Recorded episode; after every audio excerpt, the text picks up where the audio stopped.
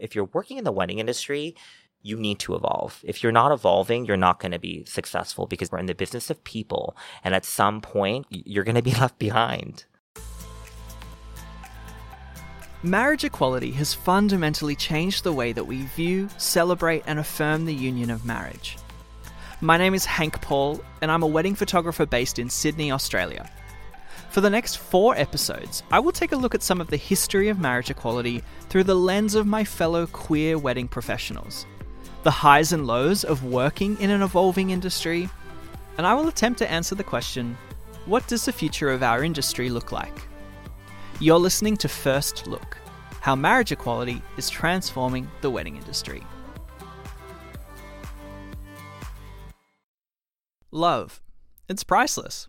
Yet, as humans often do with priceless things, we've managed to put a value on what it costs to celebrate love. Before the COVID 19 pandemic, the global wedding industry was valued at over $300 billion.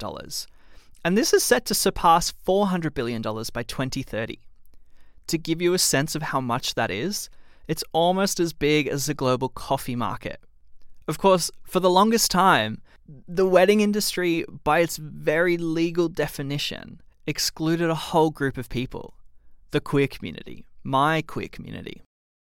Beginning in the Netherlands in 2001, 30 countries around the world and counting have legally recognised marriage equality at a national level. With a global movement towards inclusion, I wanted to look at what impact marriage equality was having on the wedding industry and what the future of the industry might look like in a world committed to inclusion.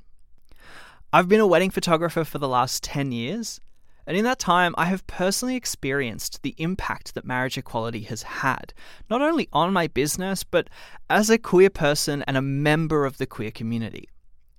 With Gen Z now our queerest generation yet, in 10 years' time, one in five weddings will be queer.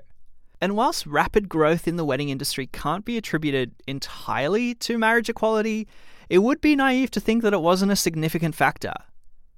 To celebrate Pride Month, I've sat down with some of the industry's most well known queer leaders, who, in my opinion, are trailblazers set to leave a legacy that changes how we celebrate weddings forever. In this first episode, I want to explore what marriage is through the eyes of these industry leaders. And I want to ask why. Why is it important for LGBTQ plus people to be given the same rights and opportunities to marry? Go ahead. Okay, sure. Um, I am Kirsten Palladino. My pronouns are she, they, and I am co founder and editorial director of Equally Wed magazine. And I am Maria Palladino. My pronouns are she, they, and I am a co founder and creative director of Equally Wed. In 2009, Kirsten and Maria Palladino founded Equally Wed, an inclusive wedding magazine, book, and education resource for LGBTQ plus couples and wedding professionals. These days, they spend their entire professional lives devoted to serving queer couples who are planning their wedding. When I sat down to interview them, I wanted to hear about their early days and how they became a couple. They met at a time when the idea of marriage equality wasn't even on the radar for most people. Instead, everyone was shaking it like a Polaroid picture thanks to OutKast's number one song, Hey Ya. Let's go back to 2003. Here's Kirsten.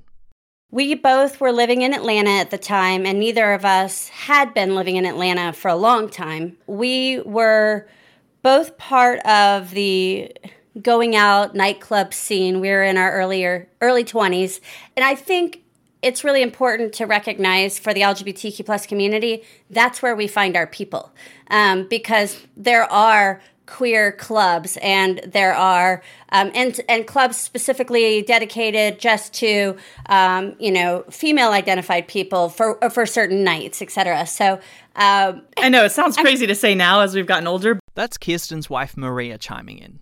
Yeah, we had, you know, there was the ladies' nights at the the country two stepping bar on a Thursday night. Then there was the one more like pop R&B kind of club on Friday nights where a lot of the women went to, or however anybody was identifying. And then Saturday, kind of a mix at another club bar. Or, or the and so there were yeah. often times that we were, you know, hanging out with friends and getting together and going to those safe spaces um, where where you were finding your friends, but you were also finding potentially people you were dating as well. Mm-hmm. And so, it was in this queer clubbing scene that Kirsten and Maria met for the first time. The summer of 2003, I was just dating somebody really casually, and I saw Maria at the two stepping country western bar on ladies' night. And I um, I spotted Maria because Maria was part of there was someone in Maria's circle who was dating someone in my friend's friendship circle, and I thought, oh my gosh, she's so hot. She must have somebody from out of state. Like she couldn't possibly be single. And Maria thought that I was whoever I was, you know, sort of dating was someone I'd been in a serious relationship with for years. So we both had misconceptions about the other. The weeks and the months pass by, and Kirsten and Maria continue to bump into each other at the clubs and through their mixed social circles. One night, Kirsten finally worked up the courage to say something. Uh, we were out at the same club one night, and I went up to Maria's friend and said, Is Maria dating anyone? And her friend lied to me and said no. But behind my head, Maria was pointing to um, to me uh, and mouthing to her friend, you're talking to Kirsten. So she was excited to see me talking, you know, um, uh, to her friend. But anyway, um, so yeah, her friend totally told me a lie. Maria was dating uh, and talking to several women. Not really, yeah, just Yeah. like and so, but I would never have asked her out if I had known that there was competition. I'm not very competitive, so I asked her out, and uh, and then we started dating. A month later, Maria asked me to be her girlfriend, and we've been together for almost 18 years Yeah. now, or uh, well, definitely 18 years, 18 years plus. yeah. Eventually, Kirsten and Maria got married. And as I said, they've been together for 18 years plus. That is a long time. And that's what marriage is about it's love and commitment. Loving someone so much that you want to spend the rest of your life with them. But marriage is more than just that beautiful, emotive idea of commitment. It's a genuine union of two people, and it affords them certain rights and benefits in society. So my name is Tara. My pronouns are she, her, and I'm a wedding publisher, I guess, at the end of the day. I spoke with Tara Baker, who, along with her fiance Alia, founded the world's first lesbian wedding magazine, Dancing with Her. Before marriage equality was recognised in Australia, Tara and Alia experienced firsthand just how hard it was to navigate a personal crisis without the legal recognition of being partners in life. A few years ago, they went on a holiday together to Rottnest Island, which is off the coast of Western Australia. This is like a little island. There aren't any cars or anything like that on the island. You ride push bikes everywhere. Inevitably, the conversation about marriage came up. We'd been riding around watching the sunset. We'd had a beautiful picnic on the beach where we decided that we wanted to elope and we wanted to get married and we started dreaming about what that would look like. And we were there until quite late. It was quite dark and we were riding back to where we were staying for the night. And as we were riding back, Alia came around a, a corner and instead of going around the corner, Alia went um, over a ledge. So she fell about two meters headfirst into concrete. I couldn't tell you how long any of this happened. It's really like a big blur. Um, but it, I did. I was yelling for help. Um, I could hear somebody in the background. I could hear a group of people. Um, and so I think I got their attention eventually. And they came over thankfully they knew where the nurse on the island lived so they went around there knocked on her door woke her up um, and she came around in an ambulance Alia needed to be sedated and airlifted off the island in the middle of the night. But Tara wasn't allowed to go with her. Instead, she would have to wait until the next morning and catch the first boat back. I had called the hospital to ask how she was going, and they said, I can't tell you anything because you're not family. And I said, But I'm on all the paperwork. I've just written myself down. Like, we had literally probably two hours before had a conversation with each other and said that we wanted to get married um, and that we were going to elope. Alia went into brain surgery for five hours. Meanwhile, Tara eventually was able to make it to the hospital. But when she arrived, she was met with some resistance. When I told them who I was, that I was Alia's partner, it was usually met with a lot of confusion. Um, for the most part, doctors were very dismissive of our relationship. I was consistently called her sister all the time. I was refused information because I wasn't family, even though, you know, in our eyes we were family. She was my partner. The whole time, all I had in my head was that if we were a heterosexual couple, I really thought that that would have been a different experience. I think that I would have been taken seriously, and eventually her family flew over so that we were all there. But you know, there was some really tough conversations that needed to happen during that week. We had to have conversations about when the time to turn off life support would come because there was a chance that, you know, she wasn't going to pull through any of this. They couldn't tell us what was going to be the outcome. We had to have conversations around people with these types of injuries often wake up and not remember periods of their life. And so there was a chance that she would wake up and not know who I was. Um, and so we had to have conversations around what that would look like, um, you know, what her care after the injury would look like as well. And just during that period, I think I felt like I wasn't really a part of those conversations, like I didn't have a valid opinion, even though, you know, we were in a committed relationship. We, we just wanted, you know, had that conversation about getting married. And so to me in that moment, this was like my life, like what was happening. But I think from the outside, it was, you know, people not taking me seriously or anything like that. It was during that week that I was like, if we were married, this would be a different thing. And I knew that it wasn't legal and that was a whole different thing. But I was like, this is something that we should work towards. A week later, defying all expectations, Alia was able to come out of her coma safely. And the first thing that she did was ask about Tara. She woke up and asked where I was immediately, which was like a sigh of relief. Alia now lives with a traumatic brain injury, an invisible disability. There are things that Alia can and can't do. You know, after the inju- injury, it's probably taken probably, oh gosh, more than five years to get back to her being in a place where she could even work. It's been a really long journey, but she's you know, we're incredibly lucky with where she's at. Um, for the most part, most people wouldn't have any idea that, you know, that's a part of our story. Yeah, she's just got a really cool scar on the side of her head that's half of her head with hundreds of uh, staple marks. Alia and Tara are parents now, and their business is going from strength to strength. She's lucky and she's an incredible parent now and has a fulfilled life. So we're very, very, very lucky. Since launching Dancing with Her, Tara and Alia have also launched a sibling publication, Dancing with Them, which celebrates all queer weddings and love stories.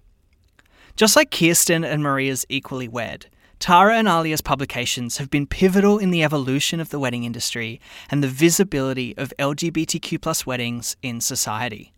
I can't understate just how important this visibility has been for the acceptance of queer love and marriage equality amongst the general public.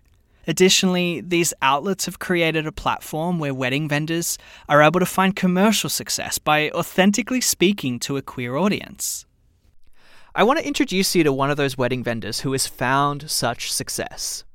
Tia, maybe do you want to just give a quick introduction? Sure. My name is Tia Nash. My pronouns are they, them. I am a queer wedding photographer and business coach based out of New Orleans, Louisiana.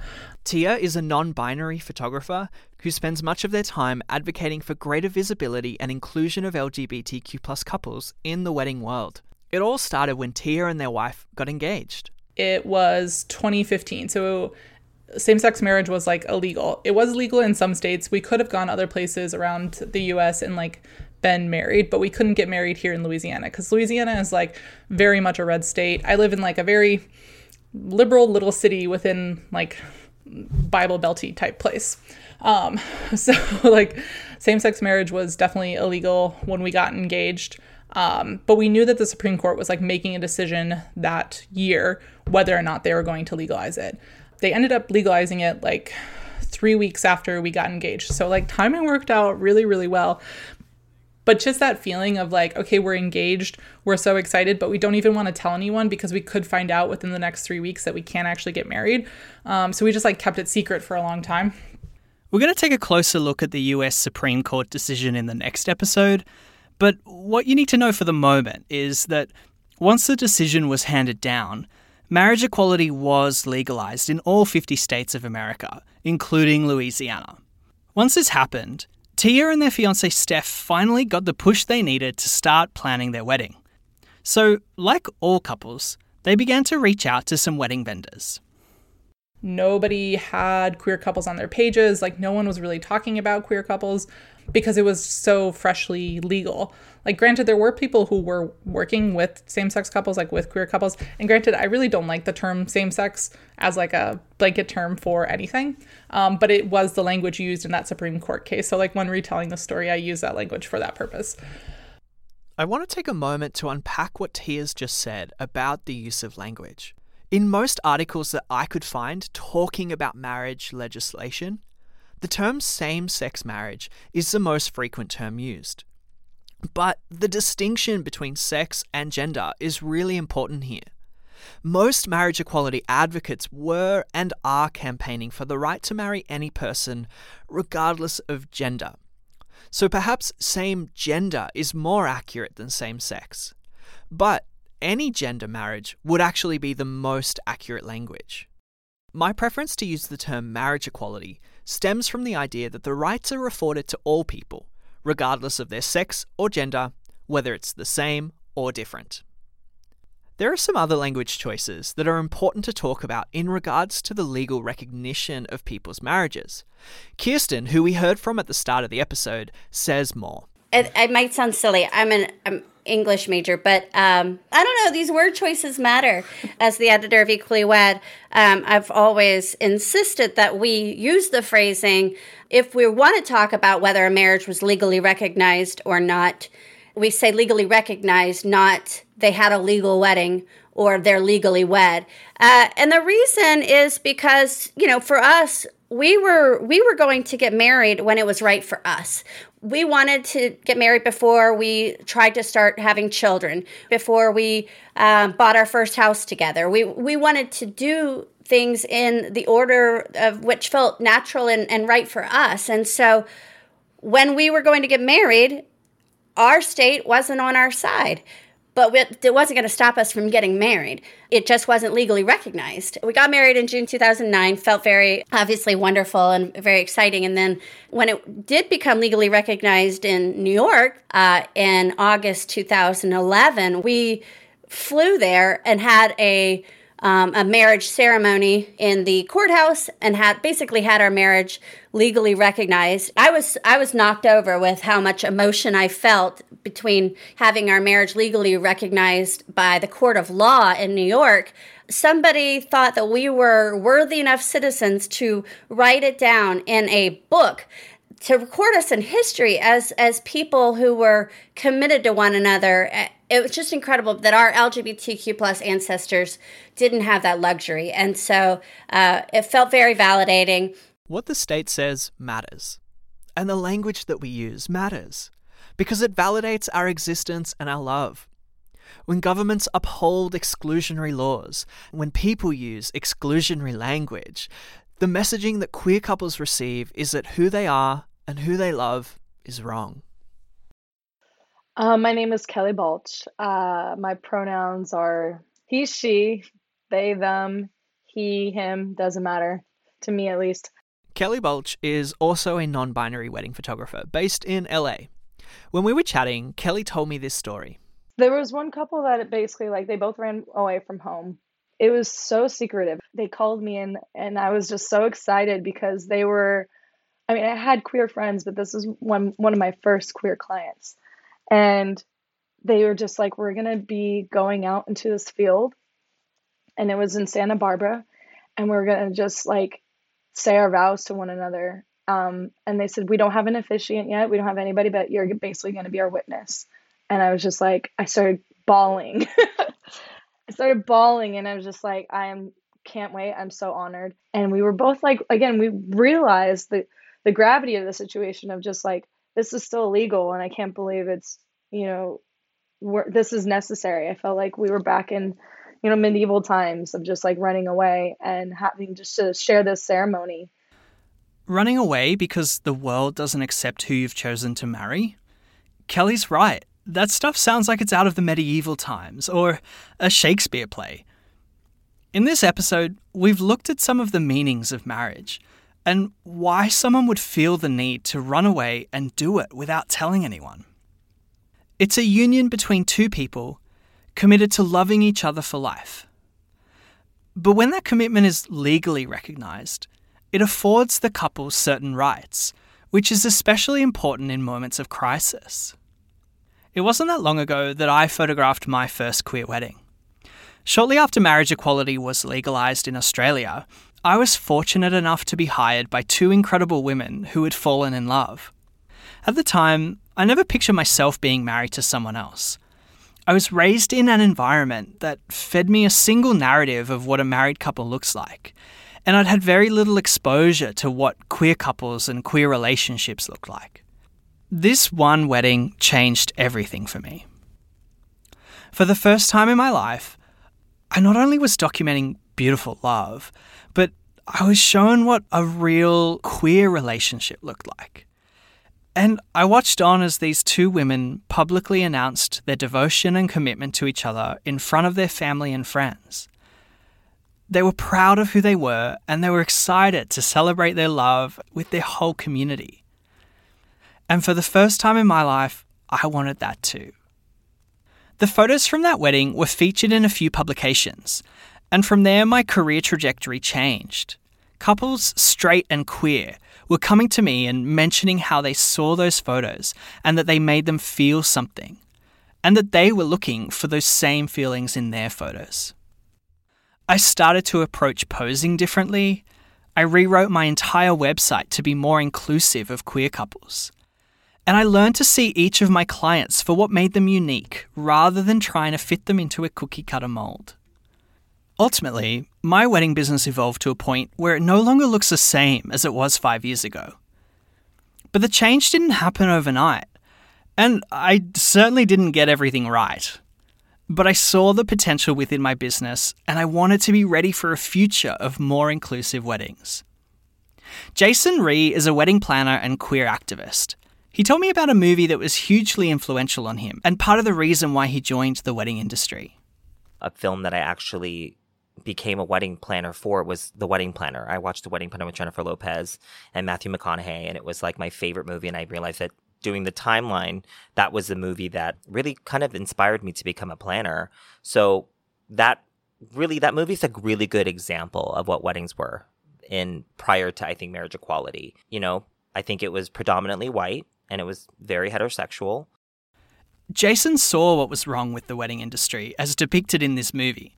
But rather than just accepting it as a status quo, he sees an opportunity to learn from it and challenges others to do the same. I've I watched it again because I, I, I do love it, but when I watch it again, it's so problematic. There's racist jokes in it, ableist jokes in it. There's just a lot of different things that we didn't even notice. And so now that when we look back on it, I think we just kind of are now again evolving.